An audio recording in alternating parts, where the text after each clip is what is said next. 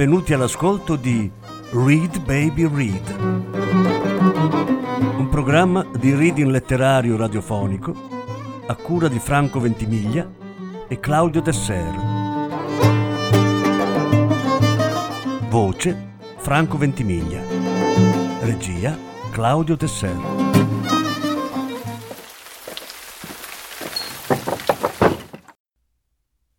Valeria Parrella quel tipo di donna. Quarta parte.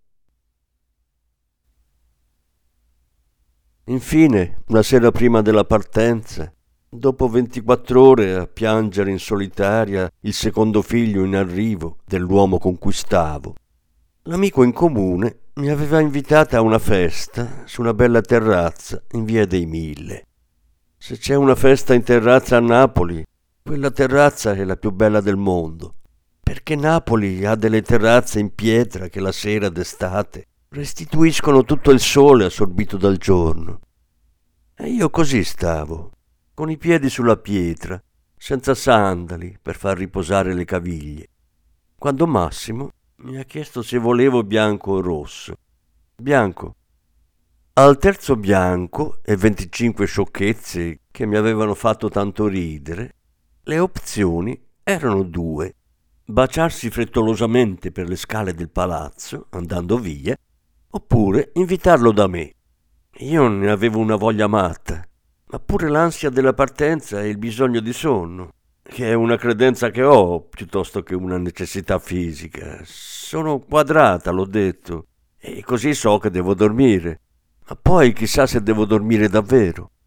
Nel dubbio me l'ero portato a casa e nel dubbio ancora, mentre salivamo le scale di casa mia, che sta al quinto piano senza ascensore, Camilla è l'unica di noi che ha l'ascensore. Affannando, gli avevo detto che a una certa ce ne si doveva andare, che non sarei mai andata alla festa il giorno prima di una partenza se non fosse stato che avevo pianto per 24 ore per un altro del quale ero pazzamente innamorata e, e che comunque... Ma lui non si è spaventato. Non solo non si è spaventato, ma è stato bravo. E dopo si è pure addormentato, mentre io sono rimasta sveglia, svuotata, senza pensare ai bagagli né nulla, a dargli piccoli baci sulla spalla. Stupita, ecco. Dici che non ce la facciamo? Sei stupita? Mi aveva detto Camille a colazione, con il dito sulla cartina fisso come l'obbligo di andare. No, no per il sogno di Dolores. Mi stavo ricordando un sogno pure io. Allora Moschea Blu? Moschea Blu. È così che ci ritroviamo nel 1597, Stato Turchia, architetto Sedefkar Mehmed Aga, stile architettonico ottomano, e restituiamo 12 drappi con cui ci eravamo coperte, lasciandoli in una cesta all'uscita e andiamo fuori nel sole. Dopo la moschea, Istanbul è stata solo spazi aperti, succo di melograno appena spremuto in certi chioschi che esistono anche a Napoli e da cui ci portavano le nostre madri negli anni Ottanta a bere la spuma di carciofo e un prato digradante verso il Bosforo, dove una donna in chador leggeva un libro con il marito che sonnecchiava sulle sue gambe. E noi con i nostri otto piedi intrecciati su quel prato, e ognuno aveva lo smalto di un colore diverso, ma le unghie sporche uguali. È bello sporcarsi i piedi nelle città. Significa che l'estate è stata più forte delle scarpe. Infatti l'estate era così forte che ci ha preso un po' il magone per la signora coperta di nero e il marito a mezze maniche. Però è lei che sta leggendo, quindi vince lei. E se sta leggendo il Corano? E non era meglio che leggeva in t-shirt? Ma intanto Dolores si era alzata, scalza come stava, e lanciandosi il telo mare direttamente a coprire le spalle, come Superman, si era avviata verso la coppia. Noi ci preparammo a tutto. Scappare, avvicinarci, reagire, urlare, chiamare aiuto, fare lo strascino. Camilla cominciò a raccogliere piano tutte le nostre cose, le ripiegava, le metteva nello zaino. Carola aveva atteggiato un sorriso in loro direzione, ma attesa come un cane da caccia. E io pensavo se aveva senso chiedere un patrocinio a Massimo dalla Turchia. Ma poi vedemmo che entrambi, marito e moglie, ridevano e la salutavano e Dolores tornò verso di noi. No, non è il Corano. Riesci già a leggere il turco? No, però l'ho imparato a parlare in aereo e quindi gliel'ho chiesto. E cosa leggeva? Margaret Atwood. Fu per questo che quella notte, mentre Camilla si faceva il suo mantra di gocce e Dolores il suo mantra di sutra del loto, una a destra e una a sinistra del nostro letto matrimoniale, io di nuovo mi accucciai vicino a Carola e le chiesi se secondo lei c'è sempre stata un'alternativa. Adesso ti racconto la storia della Renata. Perché della? Perché è di Bergamo, un paese nelle campagne di Bergamo. E lei me l'ha raccontata così, che quando aveva dieci anni suo padre le faceva portare la gerla con il fieno e la batteva per spronarla a portare, come una bestia. La gerla, ricorda Renata, era più grande di lei. Un giorno arrivò al margine di un gradino insuperabile e capì. Lasciò la gerla prima del gradino e quando il padre fece per picchiarla, gli disse che poteva pure ammazzarla, ma lei nei campi non ci sarebbe tornata. Renata guardava e quando andava nei bar vedeva le altre donne del paese, sentiva storie tremende sentiva storie di uomini che andavano in Svizzera a lavorare e dopo raccontavano le doppie vite che avevano lì. Allora tornava a casa e davanti alla statua della Madonna la pregava di poter andare via da quel paese. Lavorò come balia di quattro fratellini. Il più grande aveva sette anni, tre meno di lei, il più piccolo quattro mesi. Per arrivarci ci voleva un'ora e un quarto a piedi, andare e tornare. Alla mattina andava a guardare i bambini e poi il pomeriggio dalle suore a lavare tutte le padelle e pulire i pavimenti. Le suore non erano mai contente. A 18 anni, quando per la prima volta si tagliò i capelli, il padre la fece dormire otto giorni sul tavolo della cucina e la madre le portava di nascosto una coperta.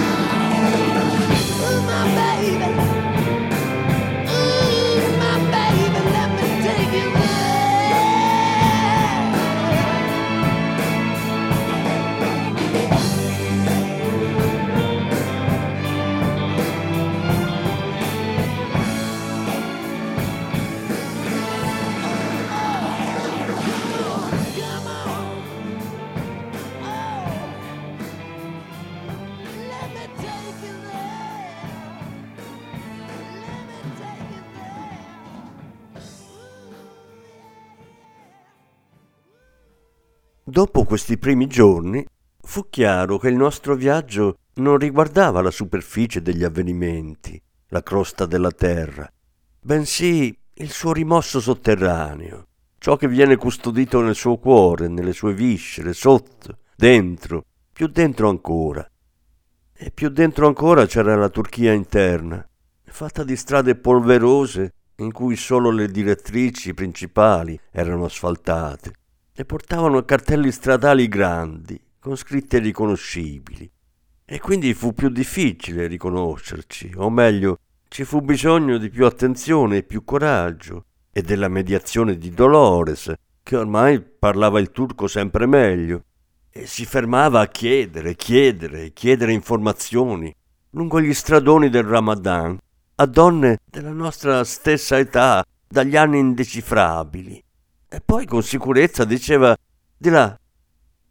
Prendemmo un'auto da Ghereme per spostarci e attraversare tutta la pancia della Cappadocia, fino a raggiungere la costa meridionale dall'altra parte, come si fa quando si è senza pensieri, cioè senza prenotare nulla, andando per andare, punteggiandoci solo le tappe su una cartina e che su quella mappa, per ognuna delle nostre tappe, ci fossero almeno tre pallini messi a triangolo, ovvero località archeologica o architettonica di interesse.